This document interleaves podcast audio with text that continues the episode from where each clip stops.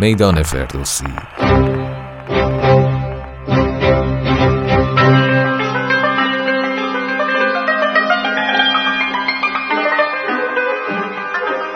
پادکستی برای معرفی و تشریح پنجاه اثر برتر در حوزه شاهنامه پژوهی. فردوسی و شاهنامه سرایی. قسمت دوم. سلام پیمان فیاس هستم و همراه دوست عزیزم فرشاد شهری در شانزدهمین قسمت از مجموعه پادکست های میدان فردوسی در خدمت شما هستیم.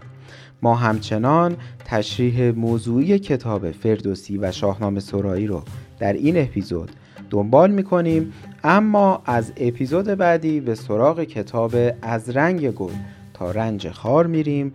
اثر جناب استاد قدم علی سرامی. اما بخش اول این اپیزود که مقاله است با عنوان رستم و اسفندیار به قلم جناب استاد خالقی مطلق.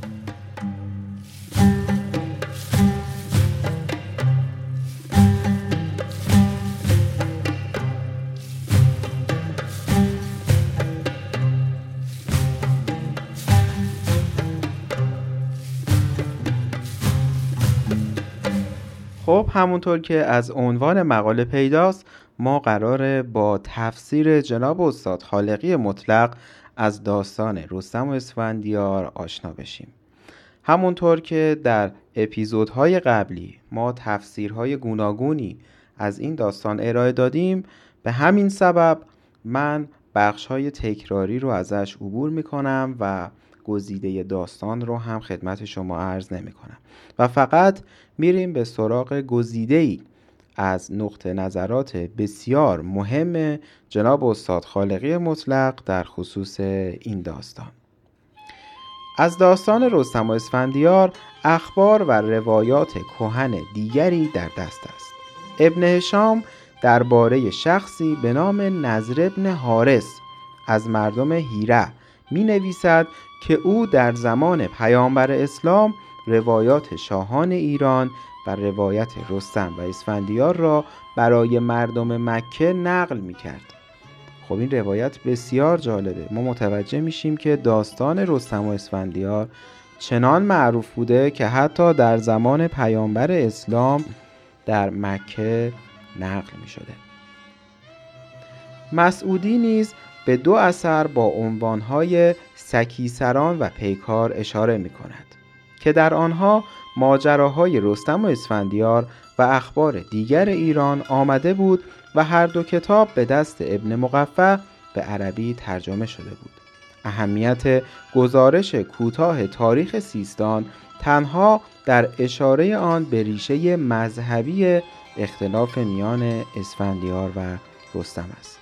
و پیکار که میان رستم و اسفندیار افتاد سبب آن بود که چون زرتشت بیرون آمد و دین مزدیسنا آورد رستم آن را منکر شد و نپذیرفت و بدان سبب از پادشاه گشتاسب سر کشید و هرگز ملازمت تخت نکرد و چون گشتاسب را جاماسب گفته بود که مرگ اسفندیار بر دست رستم خواهد بود و گشتاسب از اسفندیار ترس داشت او را به جنگ رستم فرستاد تا اسفندیار کشته شد.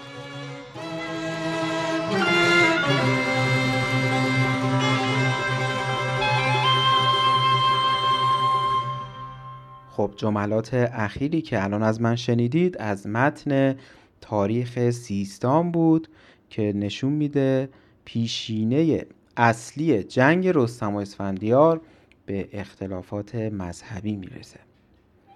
چنان که در گزارش اخبار التوال نهایت العرب و تاریخ سیستان آمده است علت اختلاف میان رستم و گشتاسب که منجر به فرستادن اسفندیار به جنگ رستم شد گرویدن گشتاسب به دین زرتوش بود.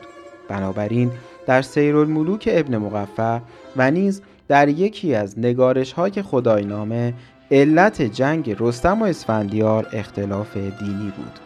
در شاهنامه در خود داستان رستم و اسفندیار چیزی که مستقیم و آشکار به اختلاف دینی راهنما باشد نیست. ولی در بیرون از این داستان برخی اشارات هست که می توان آنها را بدان سو تعبیر کرد. از جمله در داستان جنگ گشتاس با ارجاسب که علت جنگ گرویدن گشتاس به زرتشت است. آمده است که گشتاس برای گسترش دین بهی به سیستان رفت. با آنکه در آنجا چنین می‌خوانیم که زال و رستم و بزرگان سیستان دین بهی را پذیرفتند می‌توان این مطلب را که با گزارش سه اثر نام برده در بالا همخانی ندارد از تغییرات بعدی دانست و گفت در نگارش خداینامه ای نیست که شاهنامه با یک میانجی یعنی شاهنامه منصور بدان باز میگشت مانند نگارش خداینامه ای که محخذ ابن مقفع بود میان گشتاس و رستم یا سیستانیان جنگی مذهبی در گرفته بود. یعنی چی؟ یعنی اینکه در اصل این داستان مربوط میشه به یک اختلاف مذهبی. اما در خداینامه ای که مرجع شاهنامه ابو منصوری بوده احتمالا تغییراتی داده شده و داستان به گونه دیگری در اومده.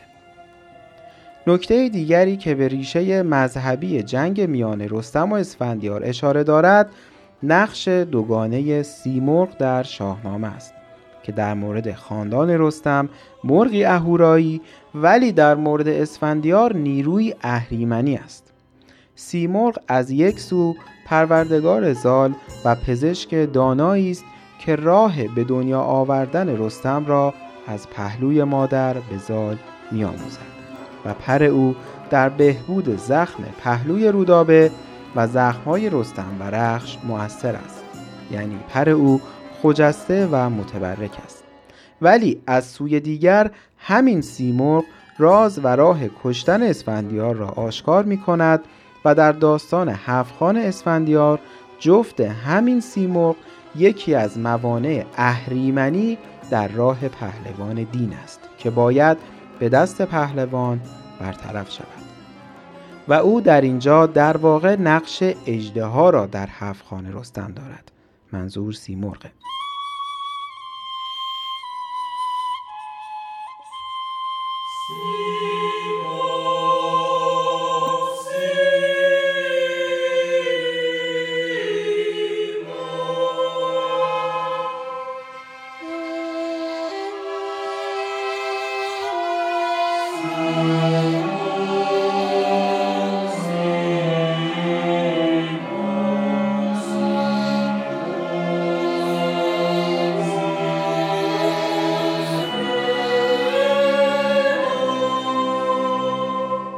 همچنین چوب گز که رستم به دستور سیمرغ از آن تیر می سازد و می توان اصل آن را چوب همان درخت دور کننده غم گرفت که به گزارش مینوی خرد و گزیده های زادسپرم سیمرغ بر آن آشیانه دارد و نیز آبرز که رستم پیکان تیر را در آن میخواباند و شاید در اصل همان آب زور بوده که در شاهنامه یا مخز آن آب رز شده و یا محتملا در اصل کهن روایت همان شیره هوم بوده که آفرینش آن نیز به گزارش گزیده های زادسپرم در نزدیکی همان درختی صورت گرفته که آشیانه سیمرغ بر آن است همه از جمله اشیای مقدس و متبرک در مراسم دینی پیشا زرتشتی یعنی دین رستمند که در چشم اسفندیار اشیای ناپاک و جادویی به شمار می روند. گذشته از این سراسر جنگ های گشتاس و خاندان او از جمله برادر او زریر و پسرش اسفندیار و وزیرش جاماسب و بستور پسر زریر و گرامی پسر جاماسب همه یک سلسله جنگ های مذهبی در راه گسترش دین بهی اند که کهنترین اشاره به دانها از اوستا آغاز می شود و در متون پهلوی و ترجمه های عربی و فارسی ادامه می یابد. پس روایت جنگ اسفندیار با رستم نیز باید در اصل یکی از همان جنگ های دینی او محتملا با قوم سکاها در آسیای میانه باشد و از این رو آمدن نام ترکستان در برخی روایات داستان ما به عنوان محل کشته شدن اسفندیار بیچیزی نیست خب الان ما مطمئن شدیم که در اصل داستان رستم و اسفندیار علت جنگ علتی مذهبی بوده.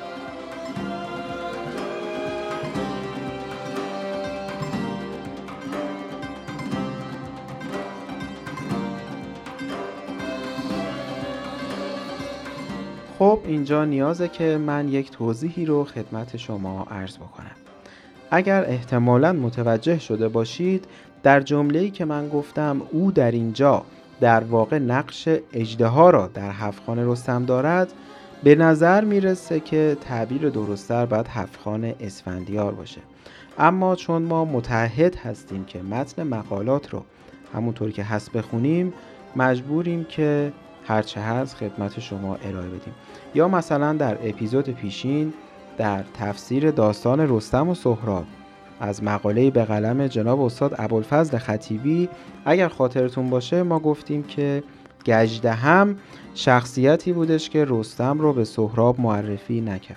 خب اینجا هم به نظر می‌رسه که باید شخصیت حجیر جایگزین گجده هم بشه. اما به هر ترتیب ما متن مقالات رو خدمت شما ارائه میدیم.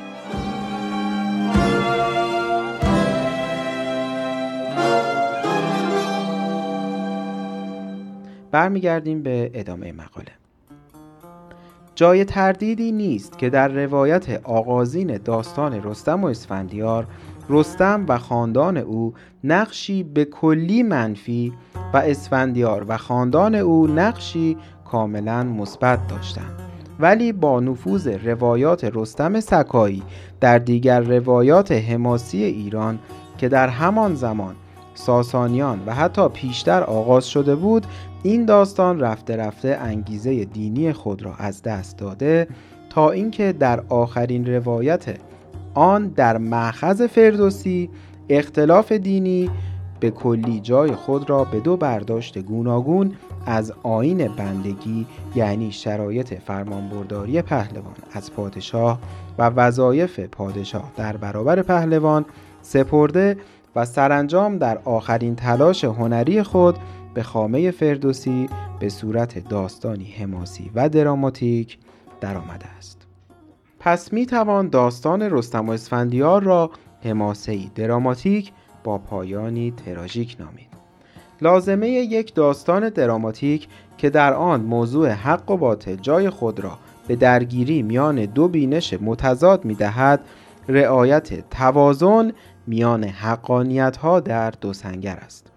شاعر برای نگهداشت توازن میان حقانیت ها نه تنها هیچگاه به سود یکی از دو پهلوان سخن نمی‌گوید بلکه حتی به هر یک از آنها به یک اندازه فرصت سخن گفتن می‌دهد.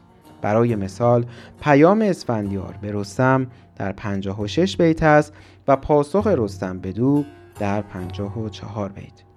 مطالبی که جناب استاد بیان می‌کنند بسیار جالبه مخصوصا اینکه تعداد ابیات رو هم آوردند یک نکته دیگر که در نگهداشت توازن میان حقانیت ها دیده می شود این است که در سنگر اسفندیار مادر او یعنی کتایون و برادر او پشوتن او را از نبرد با رستم من می کنند و در سنگر دیگر زال و سیمرغ رستم را در مقابل زواره برادر رستم و دیگر سیستانیان از یک سو و پسران اسفندیار و دیگر همراهان او از سوی دیگر کمابیش هیزمکش آتش جنگند.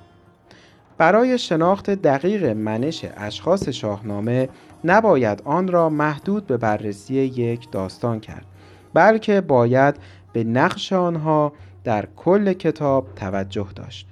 گشتاسب از همان روزگار جوانی برعکس برادر خود یعنی زریر منشی جاه طلبانه دارد.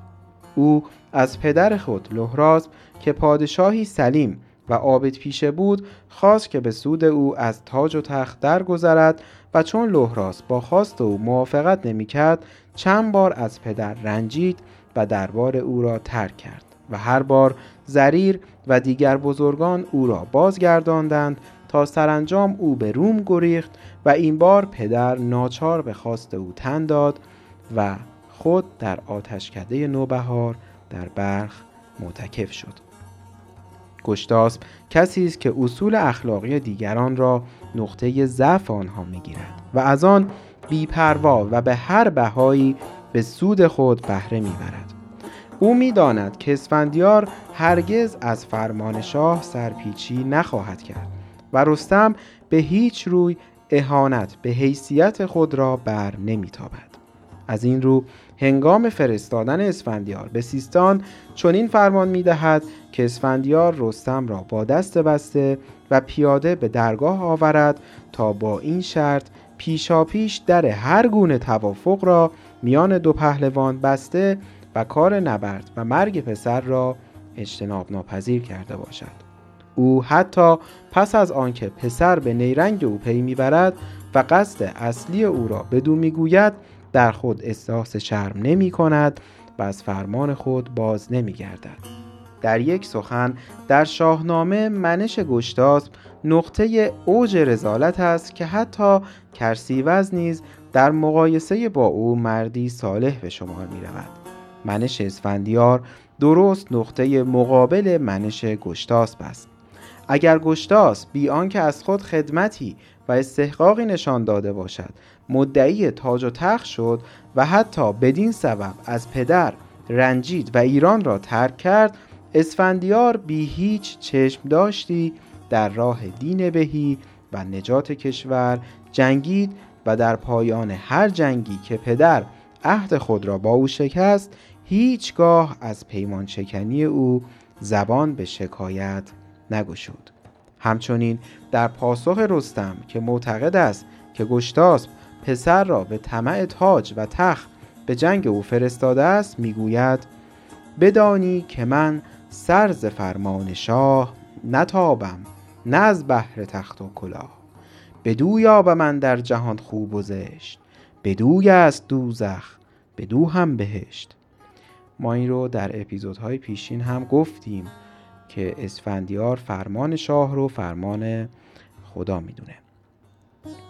آنچه برای او اولویت دارد اجرای فرمان پادشاه است که خواه حق باشد یا ناحق.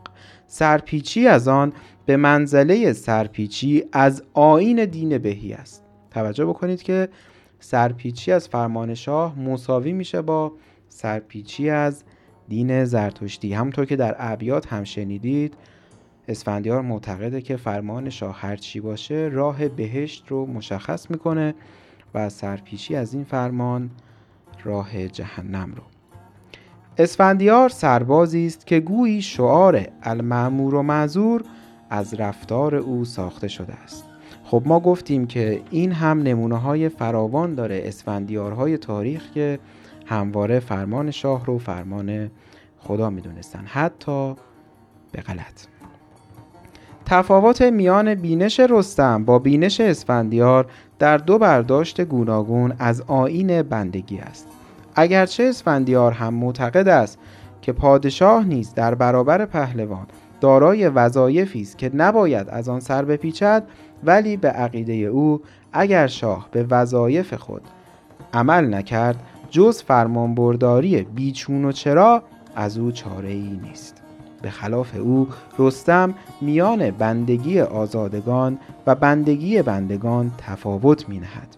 به اعتقاد او آزاده ای که در خدمت پادشاه کمر خدمت بسته است بنده حلقه به گوش او نیست بلکه پادشاه نیز به نوبه خود در برابر پهلوان وظایفی دارد که نباید از آن قفلت ورزد از آن جمله پاداش پهلوان و حرمت نهادن به حیثیت اوست به عقیده رستم تنها خداوند است که در برابر او تفاوتی میان آزاد و بنده نیست و همه مردم بندگان مطلق او هستند.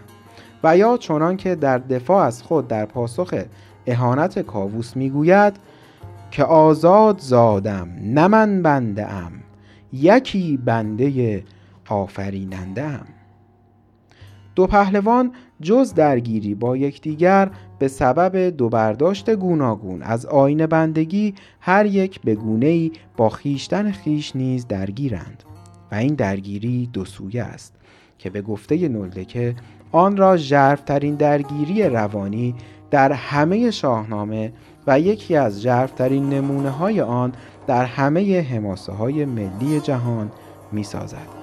هر دو پهلوان چه به سبب احترام و اهمیتی که متقابلا برای یکدیگر قائلند و چه برای آلوده نکردن دامان خود به ننگ کشتن پهلوانی بزرگ و خودی از همان آغاز از خود هر گونه تلاش برای جستن راه توافق را نشان می دهند. اسفندیار در عین ستودن رستم و برشمردن خدمات او و اقرار به بیگناهی او به او پیشنهاد می کند که خود در پیش چشم همه سپاه بند بر دست خود نهد تا از این کار اهانتی بر او نرفته باشد و در عین حال صورت ظاهر فرمان شاه نیز اجرا شده باشد و نیز به دو قول می دهد که هرگز نگذارد که از گشتاسب آسیبی به دور رسد بلکه او را با احترام و خواسته بسیار به سیستان بازگرداند. رستم نیز به نوبه خود اسفندیار و خدمات او را می ستاید و میپذیرد که با وجود بیگناهی همراه اسفندیار به درگاه رود و حتی در آنجا محاکمه شود. ولی با دست باز که به عقیده او دست دادن به بند ننگی بس بزرگ است. حتی اگر بند را خود بر دست خود نهد. خب از اینجا جناب استاد مقایسه ای دارند بین دو داستان رستم و اسفندیار و رستم و سهراب. اسفندیار اگرچه پس از پیروزی بر رستم او را در آغوش نمی‌گیرد ولی دست به کشتن او نیز نمی‌زند و حتی دست او را نیز نمیبندد بلکه با آنکه حدس می‌زند که رستم متوسل به نیرنگ خواهد شد بدون مهلت می‌دهد تا به خانه خود رود و روز دیگر یا دست ببندهد و یا دست به نبرد فرجامین زند. ولی رستم چنان که دیدیم برخلاف قولی که به هم نبرد خود داده بود و برخلاف رای پدر و سیمرغ به منظور نجات حیثیت خود نه حاضر به تسلیم خیش است و نه آماده نبردی با سرانجام نامعلوم بلکه با توسل به جادو و نیرنگ پیروزی خود را در نبرد پیشا پیش مسجل می کند و در واقع او با اسفندیار کمابیش همان رفتاری را دارد که گشتاس با پسر داشت. فرجام بد رستم در این نبرد در این است که او با شکستن پیمان خود با اسفندیار و دست دادن به نیرنگ در برابر پهلوانی خودی که یک بار جان او را بخشیده است پیروزی ننگینی را نصیب خود و شکست قهرمانانه ای را نصیب حریف خود می کند. آنچه در اینجا روی می دهد کمابیش همان است که در داستان رستم و سهراب نیز رخ داده بود. در آنجا نیز رستم پس از شکست نخستین از سهراب با دروغی که می‌سازد جان خود را نجات می دهد. ولی در نبرد دوم جان سهراب را به تلافی نمی بخشد. تا سرنوشت نهایی نبرد را به بار سوم نبرد انداخته باشد و دست کم به آن شرط دروغی که از خود ساخته بود وفادار بماند.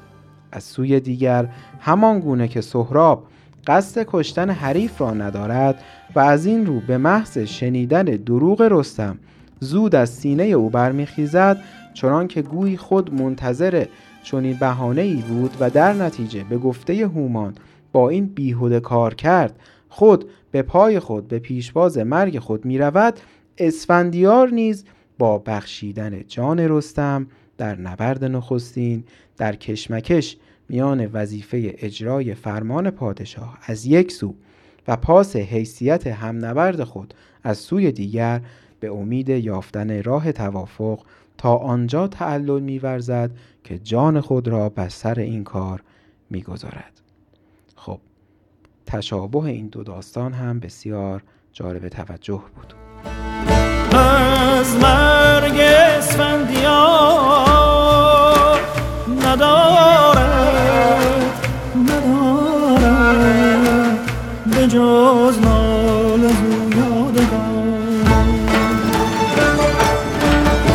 که آواز رستم شب تیره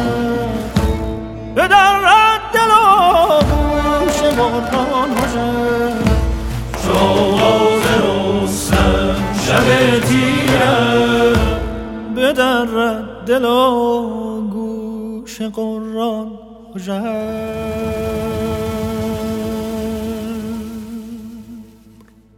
خب می‌رسیم به بخش پایانی این مقاله که نقد سریحی به برخی اساتید شاهنامه پژوهه که از این داستان تفسیری سیاسی و اجتماعی داشتند.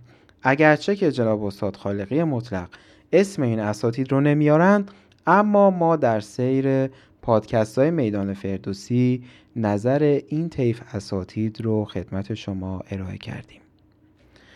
برای اثبات نادرستی تفسیرهای دیگری که در نگرشی سطحی و یک سویه داستان را نبرد میان حق و باطل و اسفندیار را پیرو باطل معرفی کرده اند باید گفت که گذشته از اینکه چنین نظری هیچ تکیهگاهی در داستان ندارد یک سره با بینش شاهنامه نیز در تضاد است. بدین معنی که در شاهنامه درباره پهلوانی بیدادگر و پیرو باطل گفته شود که هر کس خون چنین پهلوانی را بریزد این جهان را به سختی و شوربختی بگذراند و چون بگذرد رستگار نخواهد شد. و یا اینکه گفته شود که هر ساله در ایران در سال روز مرگ چنین پهلوان بیدادگر و باطلگرایی به هر برزنی خروش و شیون بود. چنین برداشتی با بینش شاهنامه به کلی در تضاد است و در سراسر کتاب نیز مثالی ندارد. در نادرستی این برداشت دلایل دیگری نیز هست.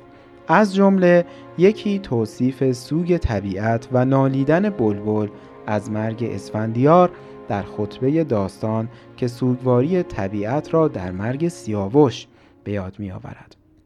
توصیف سوگواری بر اسفندیار و برگزاری مراسم خاکسپاری او با دست کم پنجاه بیت از همه توصیف های مشابه دیگر مثلا درباره ایرج، سهراب، سیاوش، رستم و یزگرد بلندتر است.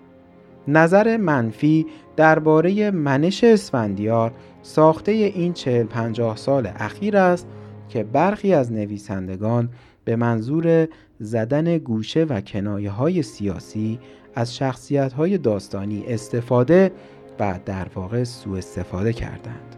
مثال های دیگر آن را در نقد کنش و منش اشخاص داستانی دیگر چون جمشید، فریدون، کاوه، زحاک، شیرین و لیلی نیز می‌بینیم که هیچ یک نقد بیطرفانه علمی و تحقیقی نیست بلکه هدف اصلی انتقادهای پوشیده سیاسی و بعضا بهانه‌ای برای نوشتن سخنانی تعلیمی به انشایی ادیبانه است به بهای تحریف داستانها.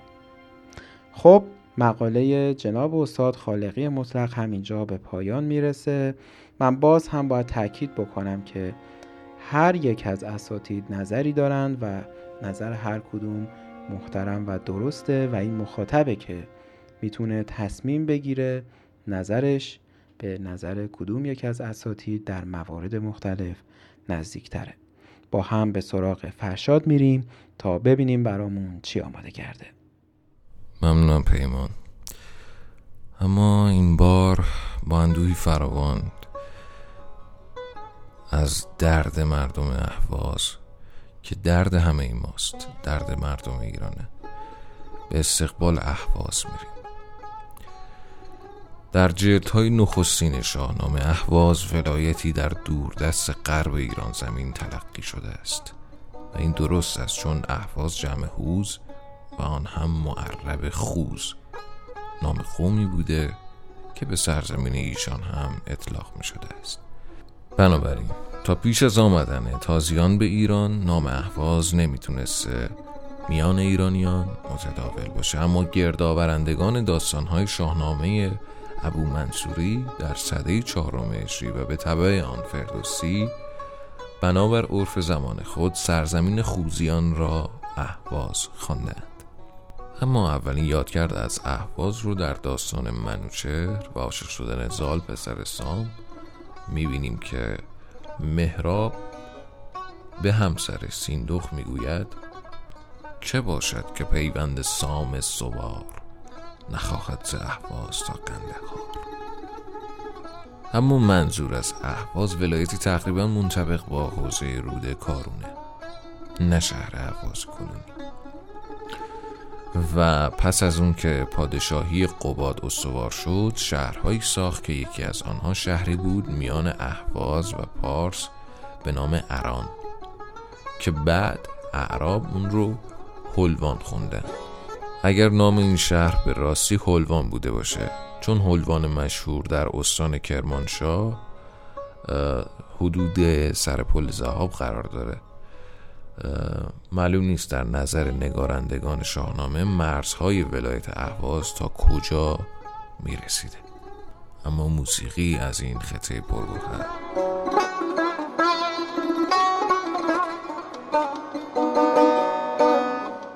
یزل یکی از گونه های رایج موسیقی محلی جنوبیه. یزل در اصل برای اعراب احوازیه که قدمت خیلی زیادی هم داره. یزله ها متفاوتن و برای اتفاقات مختلفی خونده میشن. در واقع یک واکنش به اتفاقات مختلفه. مثل مراسم شادی که یک یزلی براش می‌خونن عزا همینطور و حتی جنگ یا اختار جنگ. حتی بعضی وقتا برای تحقیر دشمنانه خودشون مردم یزله میخوندن. اجرای این مراسم به این صورته که یک نفر حوسه می‌خونه ابتدا حوسه یا همون شعره و حوسه سرا همون شاعره. شروع به خانش می‌کنه و شاه بیت اون حوسه یا به عبارت دیگه اون شعر توسط مردم تکرار میشه و با ضربه به زمین ضربه پا بر زمین همراهی میشه. که البته حوس سرایی هم کار هر کسی نیست و علاوه بر اینکه اون شخص باید قریحه شاعری داشته باشه باید بسیار بیان خوبی هم داشته باشه که بتونه جمعیت رو به وجد بیاره تا همراهیش کنه. اما بریم یزلی از این خطه بشنویم. محد جاباني طيبك دلاني كونك تنخاني افزع بسلاحي أنا الشرشاوي أنا المسعودي أنا وخواني. السيف نتعنى ونهد حسامك إنه ويا نشد وعسام نمدهم غمضان ما فزعالك بيوم الضيج وهنالك. عرسك لو ما فرحالك ما تسوى تقلهم صحبان ما تسوى تقلهم صحبان ما تسوى تقلهم صحبان ما تسوى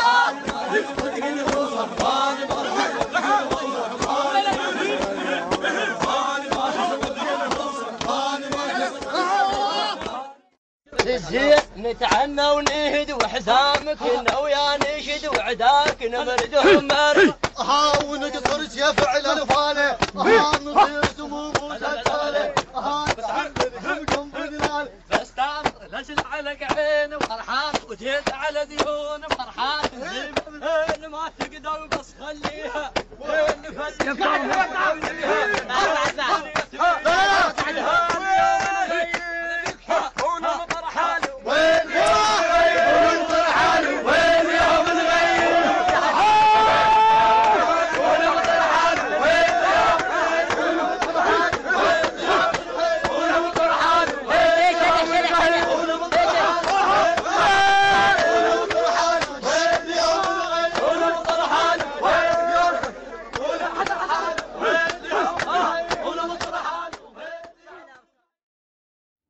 بحث رو ادامه میدیم با تشریح موضوعی کتاب فردوسی و شاهنامه سرایی. در این قسمت ما می‌خوایم درباره پیشینه حماس سرایی قبل از فردوسی صحبت بکنیم. قطعا اینکه شخصی به نام فردوسی و اثری به نام شاهنامه فردوسی تولید میشه یک پیشینه ای داشته اشخاصی بودن قبل از فردوسی که اونها هم شاهنامه ها سرودند و تلاش های بسیاری شده قبل از فردوسی برای جمعآوری داستان های پهلوانی ایران که در این قسمت ما می‌خوایم با ده مورد از اونها آشنا بشیم. اول از همه میریم به سراغ یادگار زریران. یادگار زریران یا ایاتکار زریران رساله حماسی و مذهبی کوتاهی به زبان پهلوی. یادگار در قدیم به معنی کتاب نیز بوده است. دست کم دو متن دیگر پهلوی نیز چنین خوانده شدند.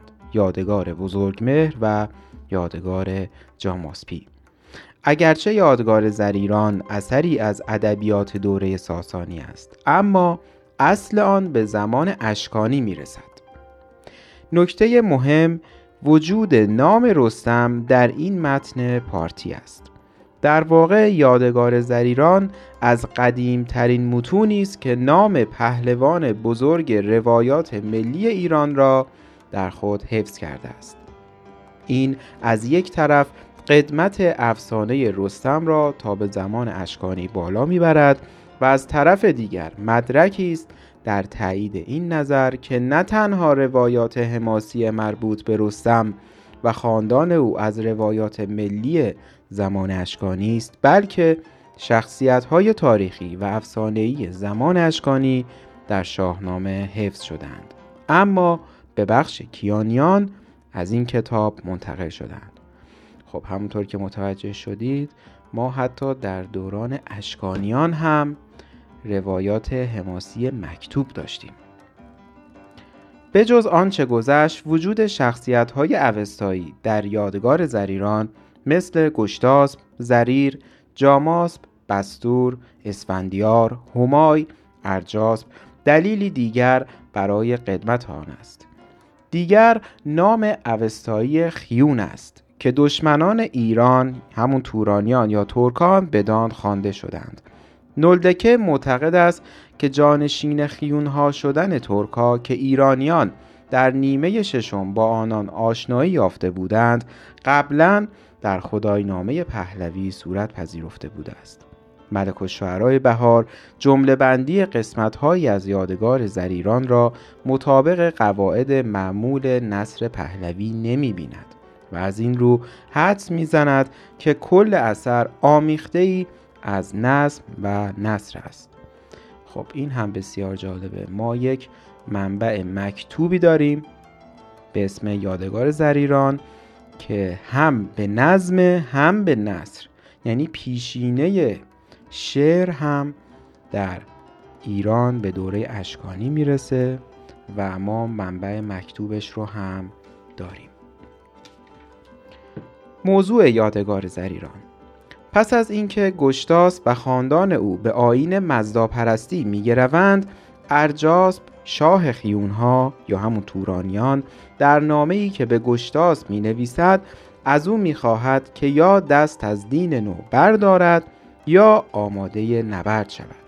چون گشتاس در دادن پاسخ به ارجاس دودلی نشان می دهد زریر یعنی برادر او پاسخ نامه را بیباکانه می دهد با ارجاسب قرار جنگ می‌گذارد و سالاری سپاه ایران را به دست می‌گیرد. پیش از آغاز جنگ جاماس در پیشبینی خود کشته شدن زریر و شاهزادگان ایران را در نبرد تن به تن با دشمن به گشتاسب خبر می‌دهد. گشتاسب با شنیدن آن می‌خواهد از شرکت آنان در جنگ جلوگیری کند. جاماس به گشتاس می‌گوید که در این صورت چه کسی می‌تواند از حجوم دشمن جلوگیری کند و چون او را از پیروزی نهایی ایران در جنگ آگاه می کند گشتاس خوشنود می شود با تاکید بر وفاداری خود به دین مزاپرستی به تماشای جنگ می نشیند و پس از کشته شدن زریر کسی آمادگی برای نبرد تن به تن با ویدرفش جادو یعنی کشنده زریر را در خود نمی بیند مگر بستور پسر زریر.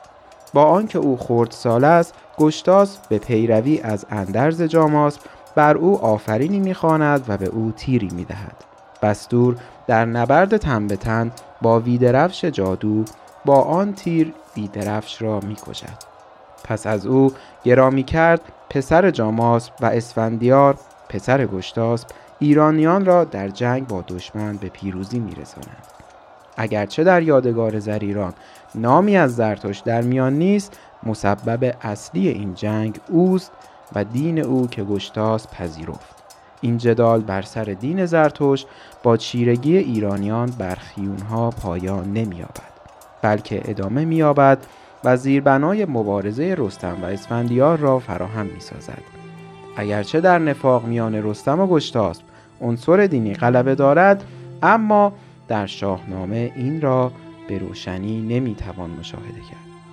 خب مقاله‌ای که من خوندم از بیژن غیبی بود و چیزی که جالبه اینه که ما متنی داریم به اسم یادگار زریران که هم به نظم هم به نصر و همونطوری که متوجه شدید در قسمت موضوع یادگار زریران می‌تونیم بگیم انگار یک بخشی از شاهنامه رو جدا کردن یک داستان و این شده کتاب یادگار زریران. پس می‌بینیم که پیشینه اولیه شاهنامه ها در دوران اشکانیان پای ریزی شده و از اون دوران میراسی به جای مونده که کم کم وقتی میاد جلوتر شاهنامه فردوسی رو هم باعث میشه.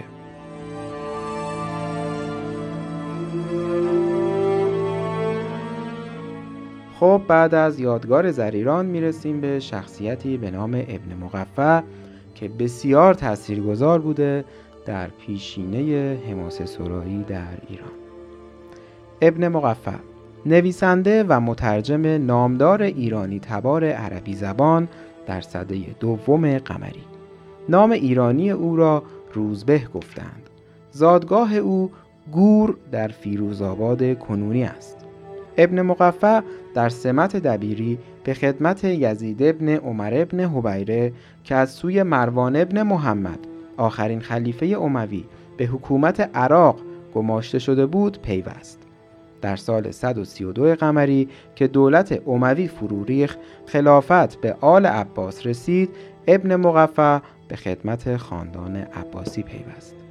پس ابن مقفع هم در خدمت خلیفه اموی بوده و خدمت کرده و هم در خاندان عباسی هم حضور داشته و به این خاندان هم خدمت کرده ابو ریحان بیرونی او را زندیق و مانوی می داند. زیرا در ترجمه کلیل و دمنه از پهلوی به عربی باب برزویه طبیب را بر آن افسوده است ابو ریحان بیرونی و معلفان صده های بعدی نیز چون حمدالله مصطفی در تاریخ گزیده و یاقوت هموی اتهام ابن مغفر را که به مرگش انجامید همان زندقه نوشتند ابن مغفر علاوه بر اینکه های فرهنگی تمدن ایرانیان را به دنیای عرب شناساند یکی از چهره های به نام ادبیات اسلام و از پیشگامان برجسته ادبیات عرب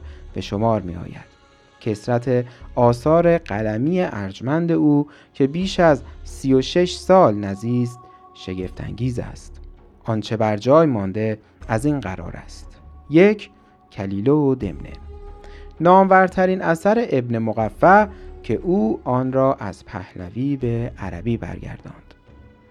نصر ترجمه ابن مقفع در این کتاب از نمونه های عالی نصر عربی است و ظهور آن در جهان عرب همگان را مجذوب خود کرد. دو خداینامه. حمزه اصفهانی در آغاز کتاب خود از هشت خداینامه نام می‌برد که نخستین آنها اثر ابن مقفع است. توجه بکنید که ابن مقفع هم خداینامه داشته. ترجمه خداینامه مهمترین کتاب ابن مقفع پس از کلیله و دمنه است. اصل آن داستانی مفصل شامل شرح وقایع تاریخ قدیم ایران است که با افسانه های ملی درآمیخته و روایات مخوز از سوریانی ها و یونانی ها شامل تاریخ ایران از عهد کیومرس تا زمان خسرو پرویز جمعآوری شده و عهد یزگرد سوم را هم متضمن بوده است. از این کتاب عظیم تنها قطعاتی در متون تاریخی بر جای مانده است. 3. رسالت الصحابه کتابی کوچک و بسیار مهم در سیاست است که ابن مقفع خطاب به خلیفه وقت به احتمال قوی منصور عباسی نوشته و بنابر قول احمد امین محقق عرب انگیزه او در نگارش آن جلب توجه خلیفه به اصلاحات و به کار بستن انصاف و داد بوده است. این رساله حاوی اطلاعاتی مفید در اوضاع اجتماعی، فرهنگی و لشکری است و ابن مقفع با آگاهی از نظام عهد ساسانی درباره شیوه وضع و اخذ مالیات و روش غذا و داوری و انتخاب پیرامون خلیفه از جمله رایزنان، کارگزاران و دبیران سفارش ها و پیشنهادهای سودمند می دهد. برخی برانند که ممکن است زبان سریح و توأم با صداقت ابن مقفع در این کتاب سبب آزردگی خلیفه و پایان رقتبار زندگی نویسنده بوده باشد اثر بعدی نامه تنسر نامه است از هیربدان هیربد رئیس بزرگ آتشکده ها موبد بزرگ اردشیر بابکان در پاسخ گشنسب شاه نامه تنسر رسال گونه حاوی مطالب تاریخی و مجموعه قوانین اجتماعی است. ابن مقفع آن را از پهلوی به عربی برگردانیده است اما اکنون هم اصل پهلوی و هم ترجمه عربی آن مفقود است. ابن اسفندیار در مقدمه تاریخ تبرستان خود ترجمه فارسی آن را آورده است. خب آثار ابن مقفع بسیار زیاده من به همین چند تا اثر که معروف ترین ها هم هستن اکتفا می‌کنم. این مقاله رو جناب استاد رضا انزابی نژاد نوشته بود و باید دوباره تکرار بکنم که این بسیار مهمه که ابن مقفع خداینامه داشته و به گفته حمزه اصفهانی نخستین خداینامه ای که به دست او رسیده خداینامه ابن مقفع بوده. اما میریم سراغ شخص بعدی که آزاد صرف نام داره. خب آزاد صرف و ما قبلا گفتیم که به اعتقاد بسیاری از شاهنامه پژوهان بسیاری از بخش های داستان های رستم به روایت آزاد صرف هست. اما ببینیم که اطلاعات بیشتر در خصوص آزاد صرف به ما چه چیزی رو نشون میده. آزاد صرف گردآورنده روایات حماسی ایران و راوی داستان رستم و شقاد فرامرزنامه و داستان شبرنگ. خب راوی مستقیم داستان رستم و شقاد قطعا آزاد سروه. احمد ابن سهل حامی آزاد سرو از دهقانان و سرداران برجسته مرو بود که در انتقال حکومت از سفاریان به سامانیان و پیروزی های نخستین عمرای سامانی نقش مهمی داشت. احمد ابن سهل رو یادتون بمونه چون می‌بینیم که چه نقش برجسته داره. نه فقط برای آزاد سرو حتی برای اشخاص دیگری. به درستی دانسته نیست که خواستگاه آزاد سرو مرو بود یا چنان که تقیزاده حدس می‌زند سیستان. فردوسی از آزاد سرو دیگری سخن می‌گوید که او نیز به نوعی با مرو پیوند داشته است. خسرو انوشیروان خوابی می‌بیند که خوابگزار دربار در تعبیر آن در میماند. معموران پادشاه به شهرهای دیگر می‌روند تا کسی را بیابند که آن خواب را تعبیر کند آزاد سرو یکی از معمورانی است که به مرو می رود و در آنجا در دبستانی کودکی هوشیار به نام بوزرجمهر را مییابد و با خود به دربار می آورد و همون خواب شاه را تعبیر می کند. خالقی مطلق بر پایه این داستان حدس می‌زند که آزاد سروان از خانواده های کهن و سرشناس و نژاده مرو بودند. و این آزاد سرو نیز از همان خاندان آزاد سرو معاصر احمد ابن سهل است. و چون گردآورنده روایات حماسی خانواده رستم بوده نژاد او را به سام نریمان رسانیدند. پس توجه کنید که گردآورنده روایات حماسی خانواده رستم آزاد صرف بوده. روایت آزاد صرف با ذکر نام و کتاب او در شاهنامه ابو منصوری آمده بوده است و فردوسی نام آزاد صرف و روایت او را از طریق همین منبع نقل کرده. احتمال دوم و ضعیفتر آن است که فردوسی و سوالبی مستقلا داستان رستم و شقاد را از دفتری نوشته آزاد صرف روایت کردند. با توجه به توصیف ها و ستایش های فردوسی از آزاد صرف در ابیات آغازین داستان رستم و شقاد می توان چنین تصور کرد که به هنگام تدوین شاهنامه ابو منصوری آزاد صرف و نامه خسروان در خراسان مشهور بود. پس یکی از گردآورندگان شاهنامه ابو منصوری داستان رستم و شقاد را از نامه خسروان و نیز وصف و ستایش کوتاهی از خود آزاد سرو را که شاید با او دیداری هم داشته است در شاهنامه ابو منصوری می گنجاند و فردوسی هم روایت و هم وصف راوی را به رشته نظم می کشد خب بحث اینه که آیا روایات آزاد سرو در کتاب جدایی از شاهنامه ابو منصوری بوده و فردوسی این روایات رو از اون منبع جدا وارد شاهنامه کرده یا نه؟ روایات آزاد سرو درون خود شاهنامه ابو منصوری گنجانده شده بوده که ما متوجه شدیم که به احتمال زیاد این روایات داخل شاهنامه ابو منصوری بوده. از مصرع بسی داشتی رزم رستم به یاد می توان دریافت که بجز داستان رستم و شقاد سرچشمه بسیاری از اخبار رستم بیگمان نه همه آنها مستقیم یا غیر مستقیم. همین نامه خسروان آزاد صرف بوده است. از جمله داستان شبرنگ و فرامرزنامه که در شاهنامه فردوسی نیامده است. منظومه نخست ماجرای جنگ رستم با شبرنگ پسر دیو سفید و همه دیوان مازندران است و منظومه دوم به ماجراهای فرامرز پسر رستم اختصاص دارد که هر دو بی میانجی از روی نامه خسروان آزاد صرف به نظم درآمده است. خب این مقالم از جناب استاد ابوالفضل خطیبی بود. اما میریم به سراغ چهارمین شخص. به نام مسعودی مروزی و اثر او به نام شاهنامه مسعودی مروزی. آگاهی ما از این کتاب و سراینده آن بسیار اندک است. در میان آثار موجود نخستین کسی که از او یاد کرده متحر ابن طاهر مقدسی است. او در فصل یازدهم از کتاب خود در ضمن شرح سرگذشت شاهان ایران دو بار از مسعودی و اثر او نام برده است. بار نخست در شرح پادشاهی کیومرس و بار دوم در پایان سرگذشت شاهان ایران. خب یعنی اینکه مسعودی مروزی در شاهنامهش یک دور کامل از پادشاهان ایران رو آورده بوده. این رو هم باید بگم که شاهنامه مسعودی مروزی به نظم بوده یعنی یک شاهنامه منظوم بوده. دومین کسی که از مسعودی و اثر او یاد کرده ابو منصور سعالبی است.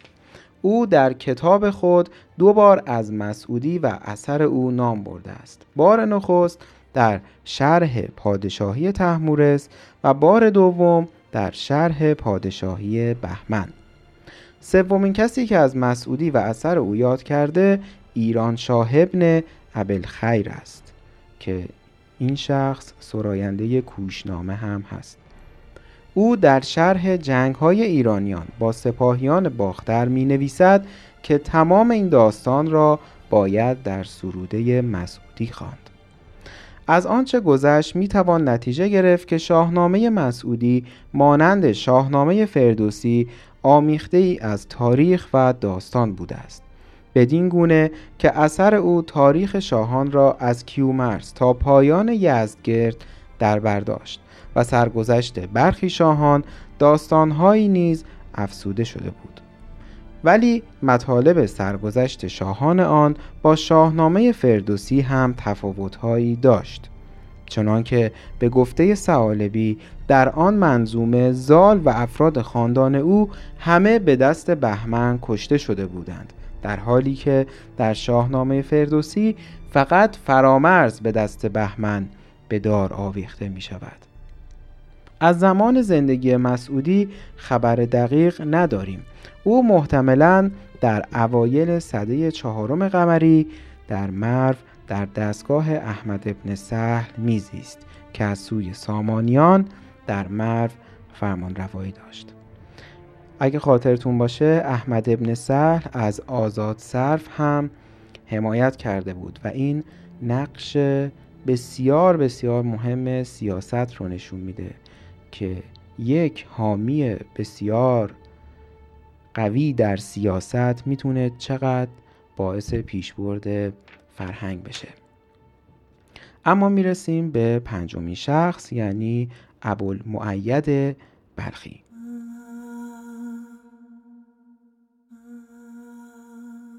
شاعر و نویسنده قرن چهارم قمری. از احوال و سوانح زندگی او آگاهی های اندکی در منابع ادبی و تاریخی آمده است. به اعتبار نسبتش در شهر بلخ از شهرهای امروز افغانستان به دنیا آمده و در آنجا پرورش یافته است. بلخ در قرون سوم و چهارم قمری در زمان سامانیان در اوج رونق و شکوفایی بود. تا آنجا که تاریخ نویسان و جغرافیدانان اسلامی آن را ام البلاد خراسان و بلخ بامی نامیدند. در ترجمه تاریخ تبری که به سال 352 قمری به فرمان منصور ابن نوح سامانی فراهم آمده از شاهنامه بزرگ ابوالمعید بلخی سخن رفته است. توجه کنید که شاهنامه بزرگ. اولین کسی که از شاهنامه ابوالمعید بلخی یاد کرده بلعمی مترجم تاریخ تبری در سال 352 قمری و در زمان حیات نویسنده بوده است. او در ذکر پادشاهی بیورسب و احوال جمع به شاهنامه بزرگ ابوالمعید بلخی استناد جسته و اخبار گرشاس و نریمان و سام و دستان و رستم و فرامرز را از آن نقل کرده است.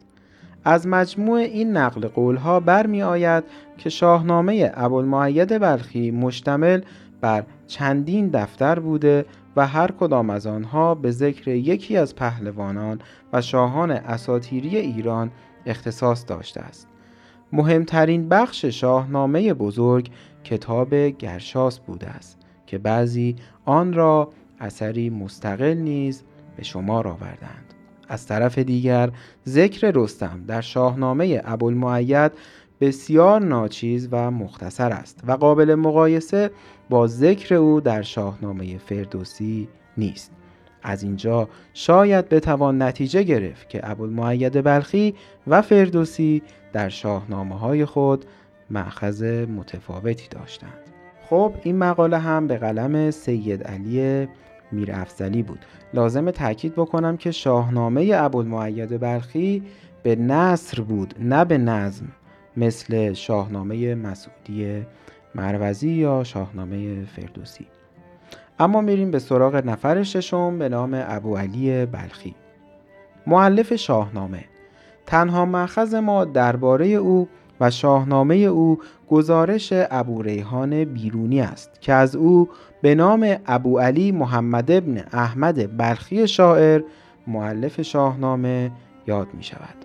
برخی می‌گویند ابو علی بلخی همان ابوالمعید بلخی است. چون این برمیآید که این کتاب مانند کتاب ابوالمعید بلخی به نصر تعریف شده بود.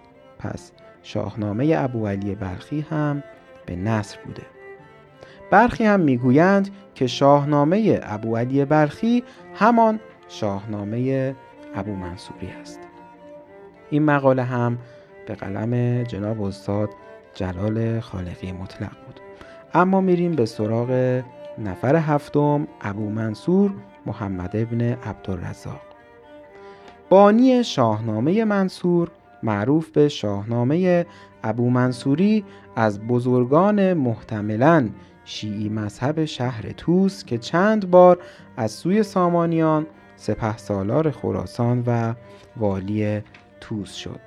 به فرمان او پیشکارش ابو منصور معمری چند تن از دانشمندان خراسان را برای تعلیف شاهنامه‌ای به نصر به توس فرا می‌خواند تا سرانجام در محرم 346 قمری کار تعلیف آن که به شاهنامه ابو منصوری شهرت دارد و فقط دیباچه آن باقی مانده است به پایان رسید.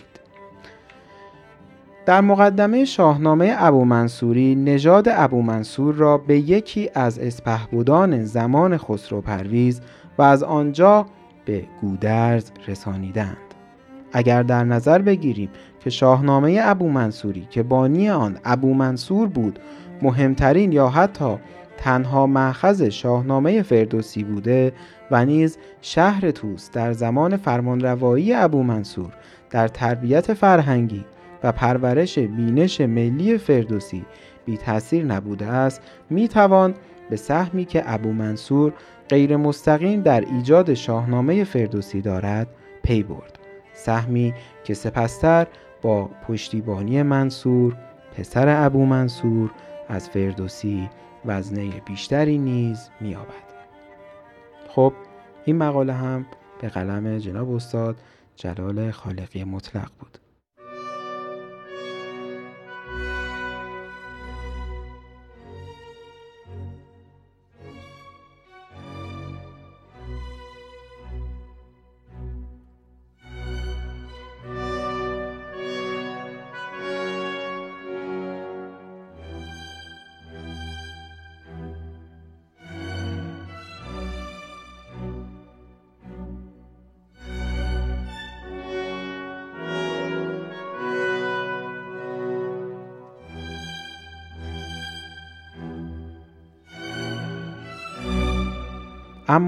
بریم به سراغ هشتمین فرد یعنی ابو منصور معمری.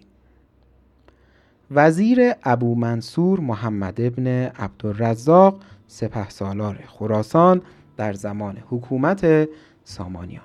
خب در مقاله قبلی ما متوجه شدیم که ابو منصور محمد ابن عبدالرزاق به همین شخص یعنی ابو منصور معمری دستور داد که شاهنامه ابو منصوری جمعوری بشه و مقدمه شاهنامه ابو منصوری رو هم همین شخص نوشته که همینجا ما متوجه میشیم که ابو منصور معمری از خاندانی اشکانی بوده.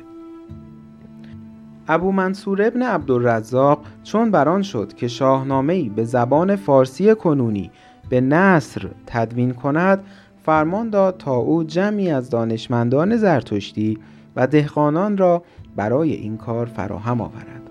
آنها به سرپرستی معمری خداینامه را که کتابی به زبان پهلوی در تاریخ داستانی و حماسه ملی و حوادث تاریخی شاهان ایران بود ترجمه کردند و آن را با موادی از منابع دیگر بست دادند. مقدمه شاهنامه ابو منصوری به قلم معمری نوشته شده است. در این مقدمه سلسله نسب او تا کنارنگ در زمان خسرو پرویز برشمرده شده است. ما بعدها متوجه میشیم که کنارنگ یکی از دودمانهای پارتی بوده و این رو سرکار خانم پروانه پورشریعتی اثبات کردند. پس مقدمه شاهنامه ابو منصوری به قلم شخصی نوشته شده که در اصل اشکانی بوده. این مقاله هم به قلم جناب استاد جلال خالقی مطلق بود. اما می‌رسیم به اثر نهم یعنی شاهنامه ابو منصوری. این کتاب در ماه محرم 346 قمری به پایان رسید و نام آن را شاهنامه نهادند. در مقدمه آن نام چهار تن آمده است که عبارتند از شاج پسر خراسانی از هری یزدانداد پسر شاپور از سیستان ماهوی خورشید پسر بهرام از نیشابور و شادان پسر برزین از توس از این دارندگان کتب به عنوان موبد یاد می شود و نشان می دهد که این چهار تن زرتشتی بودند و وظیفه‌ای که به آنها محول شده بود ترجمه کتابی از زبان پهلوی بود و آن کتاب بدین دلیل که محتوای آن سرگذشت کی نخستین تا یزگرد شهریار بود و نیز آن را پس از اتمام شاهنامه نام کرده بودند ترجمه یکی از دستنویس های خداینامه به پهلوی بود. فردوسی در شاهنامه نام سه تن از این چهار تن را با اندکی اختلاف آورده است که عبارتند از شادان برزین در آغاز شرح آوردن کلیله و دمنه از هندوستان پیری به نام ماخ مرزبان هری در آغاز شرح پادشاهی هرمز که گویا همان شاج پسر خراسانی از هری در مقدمه است و دیگر پیری به نام شاهوی یا ماهوی در آغاز داستان تلخند و گو. که باید همان ماهوی خورشید در مقدمه باشد. معلف دیگری که فردوسی در آغاز داستان رستم و شقاد از او نام برده است پیری بود به نام آزاد سرو اهل ماهان مرو که در دستگاه احمد سهل در مرو میزیست و به گفته فردوسی دارای نامه خسروان بود و رزم رستم بسیار به یاد داشت. می توان حد زد که در شاهنامه ابو منصوری در آغاز پادشاهی ها و داستان ها همیشه یا اغلب نام مترجمان و معلفان هر بخش ذکر شده بود. ولی فردوسی تنها چهار بار نام آنها را آورده و در موارد دیگر به ذکر موبد یا دهقان بسنده کرده است. خب یعنی اینکه اگر فردوسی اول یک داستان میگه که این رو از یک موبد شنیدم یا یک دهقان این رو به من گفت این به این معنا نیستش که فردوسی داره از منبعی خارج از شاهنامه ابو منصوری حرف می‌زنه. بلکه خود شاهنامه ابو منصوریه ولی این داستان هایی که در درون شاهنامه ابو منصوری گنجانده شده بودند به نام شخصی که این داستان ها رو روایت کرده بود نام نهاده شده بودند. از سوی دیگر وصلگی بسیاری از روایات رستم در شاهنامه فردوسی نشان می دهد که تهیه کنندگان شاهنامه ابو منصوری نه تنها داستان رستم و شقاد بلکه بسیاری دیگر از داستانهای رستم را از معخذی دیگر و محتملا از همان کتاب نامه خسروان ترجمه یا تعلیف آزاد سرو برگرفته و به بافت اصلی کتاب که ترجمه یکی از نگارش های خداینامه بود افزوده بودند. خب این مقاله هم به قلم جناب استاد جلال خالقی مطلق بود. اما می‌رسیم به آخرین شخص به نام دقیقی.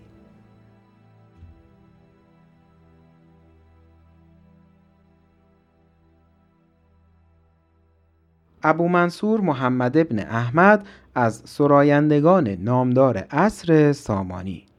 دقیقی سرایش شاهنامه را گویا به فرمان نوح ابن منصور آغاز کرده و فردوسی کار او را پس از مرگش در حدود سال 367 قمری ادامه داده است.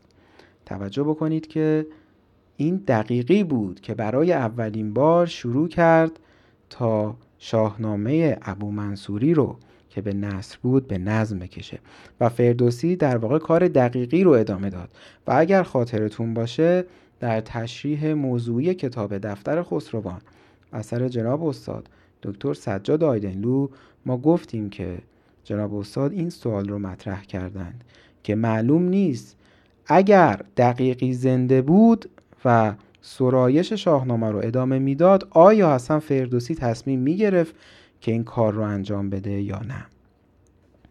مذهب دقیقی را به دلیل اشاراتی که در برخی بیتهای او هست عموما زرتشتی می‌دانند. اگر زادگاه دقیقی را شهر توس بدانیم که از قدیم یک شهر شیعی بود و در زمان ابو منصور عبدالرزاق که خود از خاندانی شیعی بود و مرکز ادبیات ملی نیز شد در این صورت محتمل است که دقیقی نیز مانند فردوسی بر مذهب تشیع بود و یا گرایش شیعی داشت. موضوع هزار بیت دقیقی بخشی از آغاز پادشاهی گشتاسب است. یعنی موضوع هزار بیت دقیقی همان موضوع رساله پهلوی یادگار زریران است. اینکه فردوسی بدون هیچ اشکالی هزار بیت دقیقی را در کتاب خود پذیرفته و آن را ادامه داده است ممکن است دلیلی بر این باشد که دقیقی نیز از همان مأخذ فردوسی یعنی شاهنامه ابو منصوری استفاده کرده بود. خب این مقاله هم به قلم جناب استاد جلال خالقی مطلق بود و همینجا این بخش هم به پایان می‌رسه. امیدواریم که این اپیزود هم مورد استفاده شما قرار گرفته باشه و همراه دوست عزیزم فرشاد شهری بدرود میگیم.